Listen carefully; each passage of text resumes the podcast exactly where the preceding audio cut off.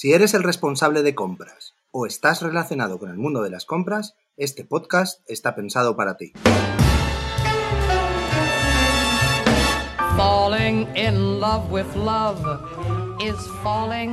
Bienvenidos a Jefe de Compras Podcast, el podcast por y para los profesionales de las compras. Mi nombre es Esteban Fuica y estamos encantados que estéis aquí con nosotros. Este podcast forma parte de e-commerce Every, empresa especialista en manutención y suministros industriales, con más de 30 tiendas online. Hoy, en Jefe de Compras Podcast, hablaremos sobre cómo va a afectar el nuevo Real Decreto de Envases y Residuos de Envases. Y en concreto, cómo afecta a los departamentos de compras la responsabilidad ampliada del productor. Para hablar de estos temas, hoy en el podcast tenemos a nuestro gran y querido David Izquierdo, copresentador de nuestro podcast hermano Containerlo. Don David Izquierdo, ¿cómo está usted? Buenos días. Hola, buenos días. Hoy, hoy nos hemos cambiado de podcast. Hoy, hoy sí. Pero hoy tengo que estar serio. Hoy, tengo que estar serio contigo porque te estoy entrevistando, entonces. Ah, hoy soy invitado. Claro, claro. Voy a ponerme en el papel. Como no toca Container Loop, estamos en jefe de compras. Eh, sé que estos últimos días andas súper liado con las consultorías sobre los impuestos al plástico, Real Decreto y todo el tema. Entonces, quiero indagar más sobre esto, que nos cuentes más cómo te va, porque como ya no te vemos, siempre estás haciendo consultoría, pues por lo menos yo qué sé, así me haces una consultoría en un podcast. parte, de, parte de las consultorías gratuitas ¿eh? son culpa a ti, que no haces más que ponerme ahí. Este es consultoría gratuita, consultoría gratuita. Entonces, el culpable eres tú de que estás haciendo tantas consultorías gratuitas. Bueno, bueno. bueno, eso luego eh, lo dejas en las notas del programa, ¿vale? También gratis. Vale, venga. bueno, bueno, te voy a poner un poco eh, los antecedentes de lo que estamos haciendo, ¿vale? Estamos, hemos enviado una cadena de correos a nuestros clientes y les estamos ofreciendo ayudarles con el tema del impuesto al plástico, que es lo que acaba de salir ahora, y con algunas cosas más relacionadas con la normativa, ¿vale?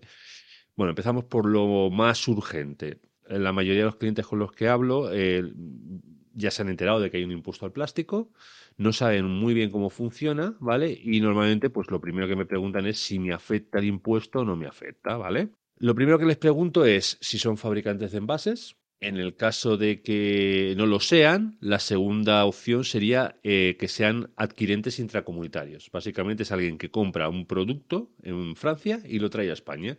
Si ese producto contiene un envase de plástico que no sea retornable, tendría que pagar el impuesto por el hecho de introducir en el mercado español un envase.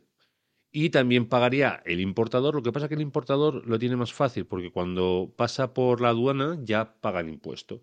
Básicamente hay que tener claro que cualquier envase que entre en el territorio nacional tiene que tener, si es de plástico, ¿vale? Y no es reutilizable, tiene que pagar el impuesto. Son 0,45 por kilo y da igual que tú lo fabriques en España como si lo traes eh, de China tendrá que pagar el impuesto cuando entre en España. Es para que todos estemos en igualdad de condiciones. Es decir, si tú coges un producto español que se va a Francia, por ejemplo, y tú lo quieres volver a traer, ¿tienes que pagar dos veces el impuesto? No, si tú envías a Francia no tienes que pagar el impuesto. De hecho, si tú ya has pagado el impuesto, te lo puedes deducir. Vale. Vale, te lo puedes descontar como si fuera el IVA. ¿Y si lo traes de vuelta porque el producto no se ha vendido o lo que sea? Si lo traes de vuelta a España, eh, si puede demostrar que no se ha vendido, podrías reducir el IVA, pero tienes que demostrar la destrucción del producto. Vale. Tienes que, tiene que tener una constancia de que se ha destruido, de que no se ha llegado a utilizar. No es que, es que muchos clientes nos preguntan, no, pues si yo el envase lo he abierto y lo he reciclado, no, ya lo has usado, ya lo has puesto en el mercado, ya tienes que pagar el impuesto. Muy bien. ¿Vale? Que es una de las preguntas que nos solían hacer. Siempre me dice, yo sí, yo reciclo todo. Digo, no, sí, ya, sí me parece bien que recicles, pero no es una cuestión de reciclar, es una cuestión de introducir. Aquí el pago de impuestos es por introducir en el territorio nacional un envase de plástico que no sea reutilizable.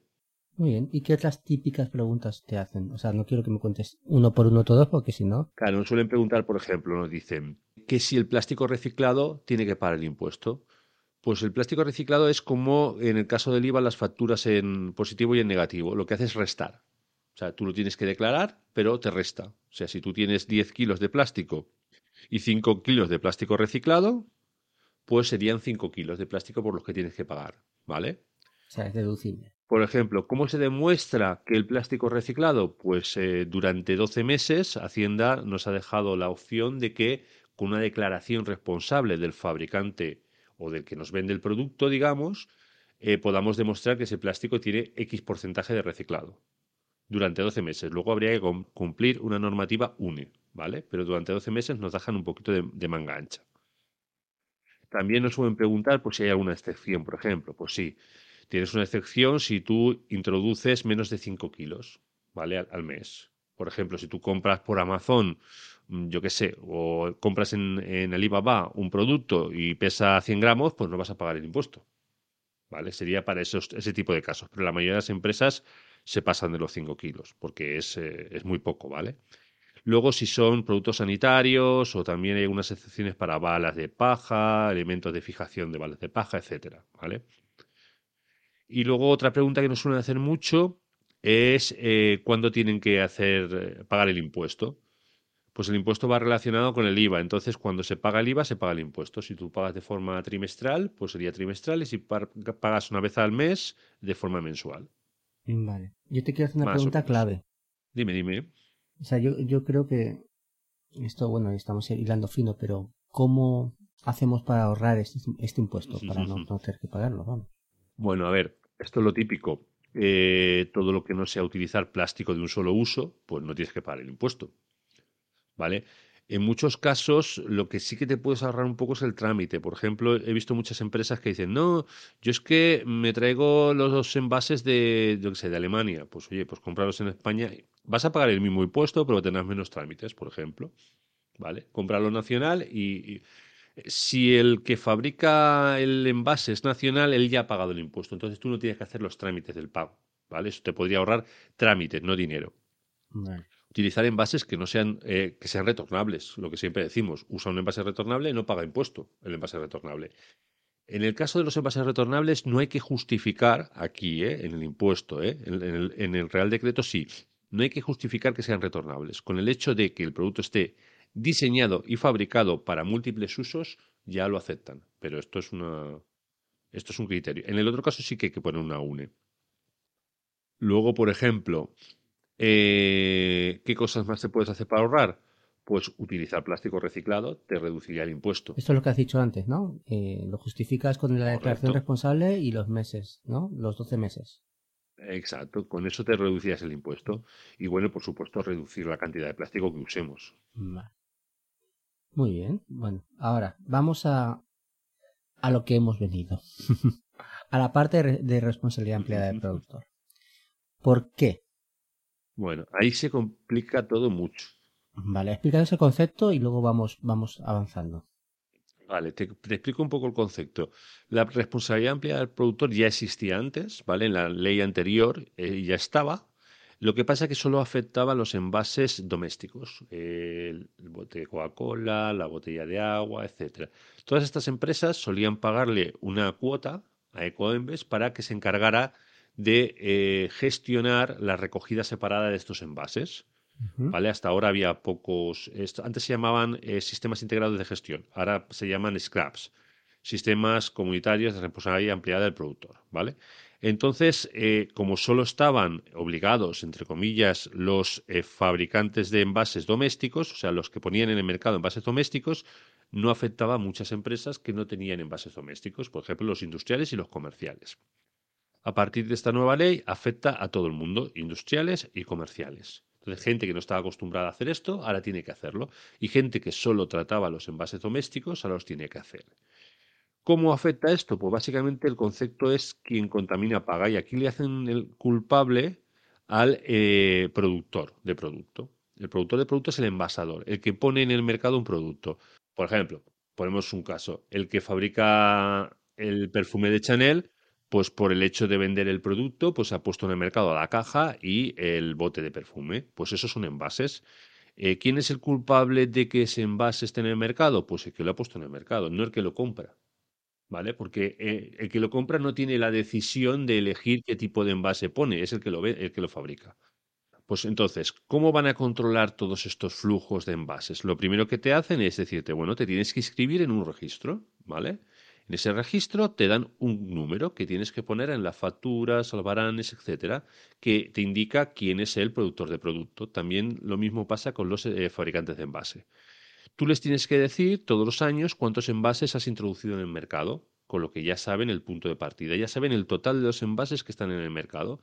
Y luego te van a exigir una serie de temas de etiquetado, de ecodiseño, etcétera, ¿vale?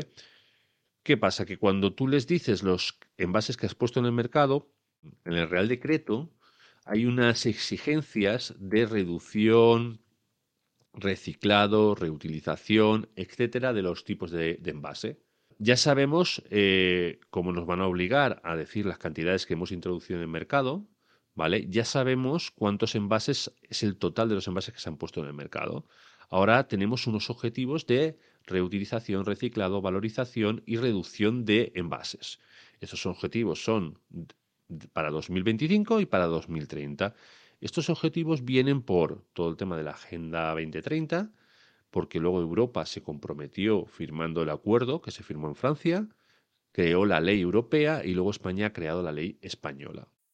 Yo te quiero hacer una pregunta. ¿Todo este total de envases que tienes que declarar pasan por Hacienda? ¿Ellos saben la cantidad de envases que pones en el mercado para tener un, control más exhaustivo de las empresas?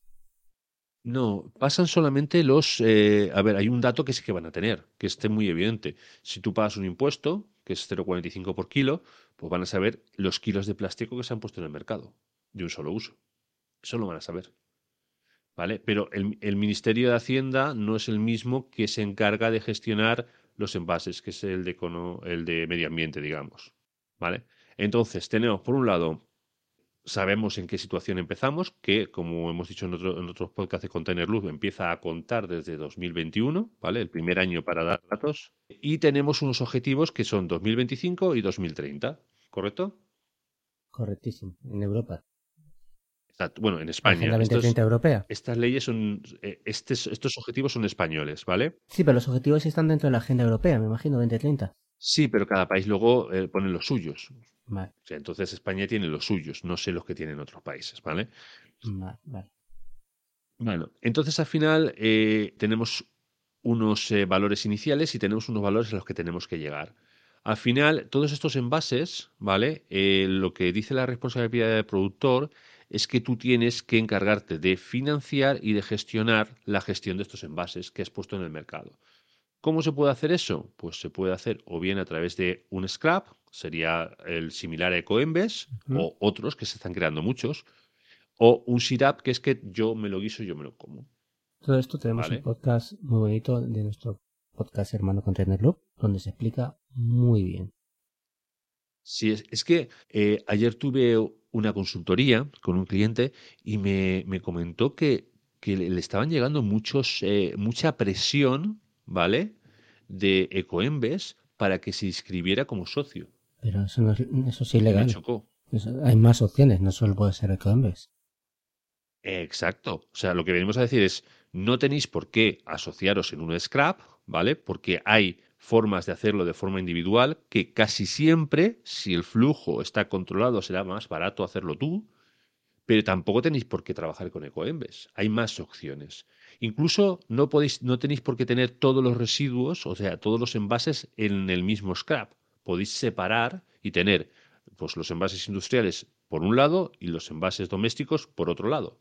O sea, que, no penséis que todo tiene que estar en Ecoembes. O sea, lo que está haciendo Ecoembes es aprovechar el tirón para ganar clientes y asustar un poco por la falta de información que hay en el mercado, en pocas palabras. Claro, es que tú si te inscribes a Ecoembes ahora, hasta dentro de 12 meses no te puedes ir. Tienes un año, claro.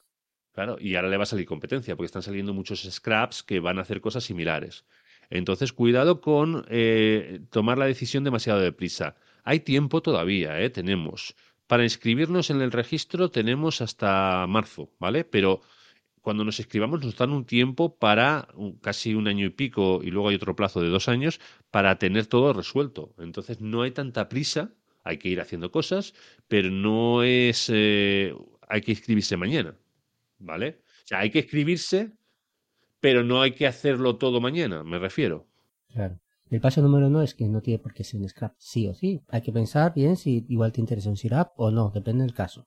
Claro. Eh, por ejemplo, yo estoy ahora con un sistema de depósito de evolución y retorno, ¿vale? Para una empresa en la que les vamos a ahorrar casi 34.000 euros, ¿vale? Y simplemente lo que estamos haciendo es ponerle todo lo que tiene que ver con la ley, ¿vale? Todo junto para poder hacerlo.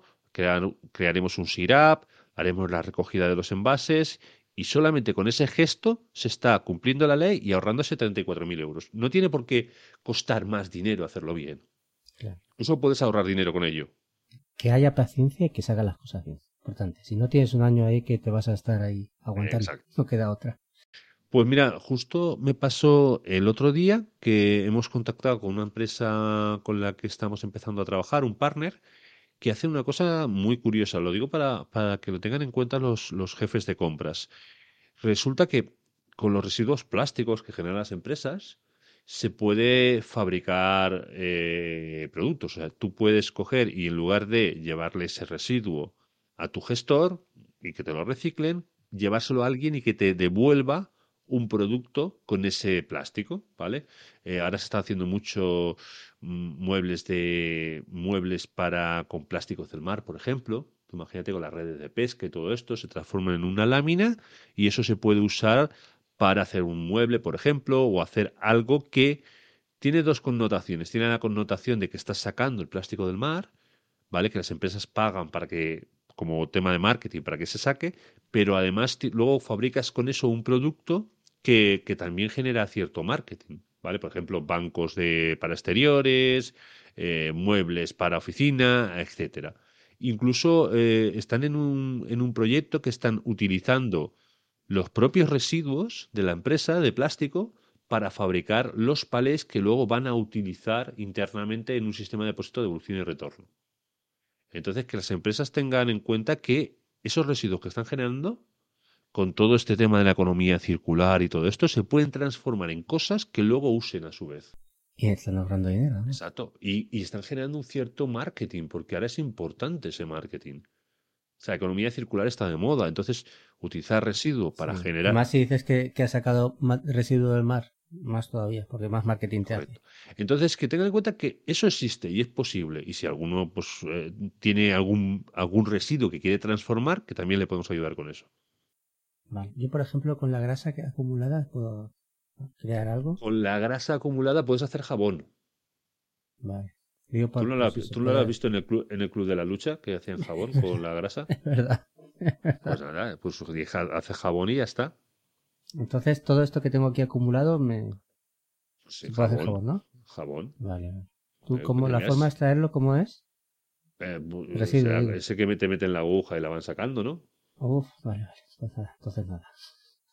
Pero bueno, eh, la nueva normativa puede ser hasta buena, ¿no? Correcto. Que no, no siempre es malo hacerlo bien. O sea, muchas veces las empresas lo hacen mal por simple inercia o porque están acostumbrados a hacerlo así. Tener en cuenta que los precios de los envases se han encarecido mucho en estos últimos meses. Entonces, los envases retornables cada vez son más rentables. Vale. ¿Y, ¿Y por qué no nos cuentas un poco lo de Container Loop? Bueno, eh, te voy a, voy a contar un poco rápido y, ya que me has, que ya me has invitado, voy a hablar un poco de mi libro. Lo primero un poco sería saber dónde estamos, ¿vale? Las empresas están muy perdidas, muy liadas, no saben lo del impuesto del plástico, lo del Real Decreto, están muy perdidas.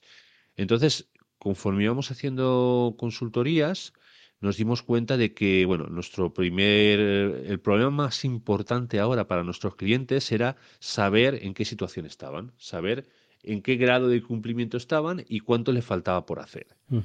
¿Qué sucede? Que nuestro primer paquete de producto, digamos, era eh, pensado en hacer todo un sistema integrado de gestión, etcétera. Entonces hemos reducido nuestra oferta, hemos sacado un check-in list que cuesta 399 euros, en el que con poco dinero las empresas por lo menos saben en qué situación están, saben un poco los plazos eh, que tienen para hacer las cosas y a partir de ahí ya se pueden empezar a hacer cosas. que Creo que es la parte más necesaria, saber dónde estamos. Vale, pero estás, estás hablando mucho de tu libro. Yo quería que te enfocaras más en la app de tracking. También estamos con esa. De hecho, eh, es curioso porque estamos ahora con, bueno, ya está publicada, tú ya lo sabes que ya la hemos publicado, pero ahora estamos afinándola un poco, ¿vale? Para adaptarla un poco a todo lo nuevo de la ley y haciendo que sea más usable, etcétera. Y esta semana llevo un par de semanas pues con reuniones, viendo lo que tenemos que cambiar, etcétera. Y es curioso porque cada vez que me pongo a hablar de ella acaba doliéndome la cabeza. Pero, pero unas migrañas impresionantes, ¿eh? O sea, es, es, es muy Llevas demasiado tiempo con ella. Entonces, ayer tuve el viernes, creo que tuve la última, donde ya aclaramos todo lo que teníamos que hacer de cambios y tal. Y, y antes de empezar me tomé una aspirina para poder aguantar el tirón, ¿eh? A ver, está tan bien pensada que luego te va a quitar los dolores de cabeza, estoy seguro. Pero ahora sí, sí, te, pero, te toca la pero todos me han llegado, todos me han llegado a mí.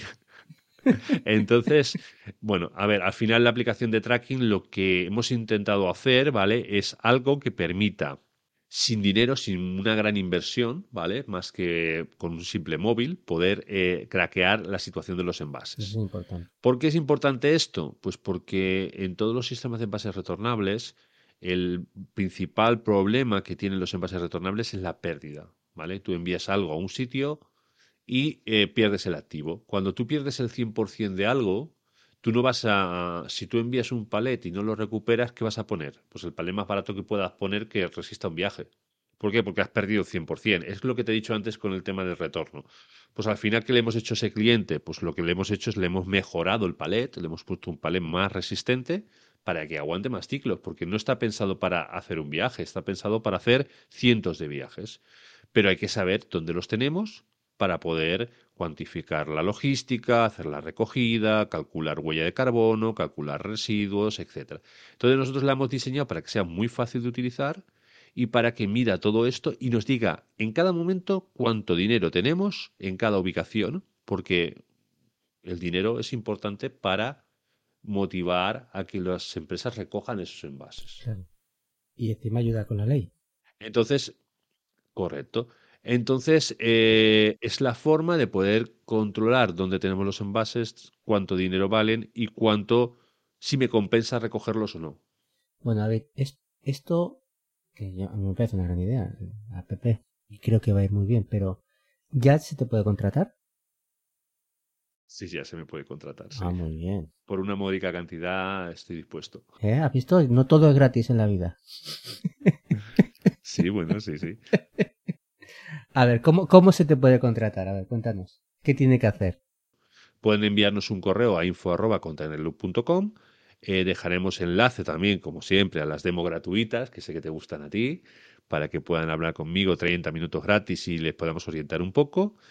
Y bueno, solo decir que, que bueno, que realmente estos sistemas de envases retornables son, son rentables, que se pueden hacer muchas cosas sin necesidad de unas elevadas inversiones y que es, si hay algún momento en el que las empresas tienen que pensar en esto, es ahora, porque la que se les viene encima con toda la nueva normativa, los precios de los envases, etcétera, es para darle una vuelta a todo esto. Pues y creo que es importante. No, hace falta que tiréis hacia atrás el audio porque vamos a dejarlo todo en las notas del programa. Y, y, nada, queremos dar las gracias a nuestro querido David por darnos luz en la oscuridad. Bueno. No, la verdad es que el tema es complicadete, ¿eh? Y ya está aquí. Pues nada, muchas gracias de nuevo. Bueno, pues nada, hasta, hasta el próximo podcast que me invites, que aquí soy invitado. Aquí tengo que pedir permiso para entrar. No, por favor. Ah, tienes la puerta abierta. ¿Se puede? ¿Se puede pasar? Venga, un abrazo fuerte. Chao, hasta Saludos luego. a todos.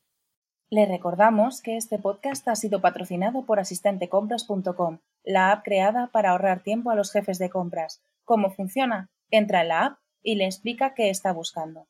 El asistente personalizado lo buscará y le responderá a su correo electrónico.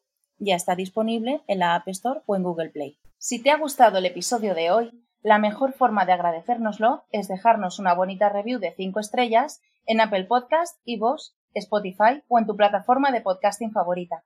Y si todavía no te has suscrito a nuestro canal, no olvides hacerlo para no perderte nada de los próximos episodios.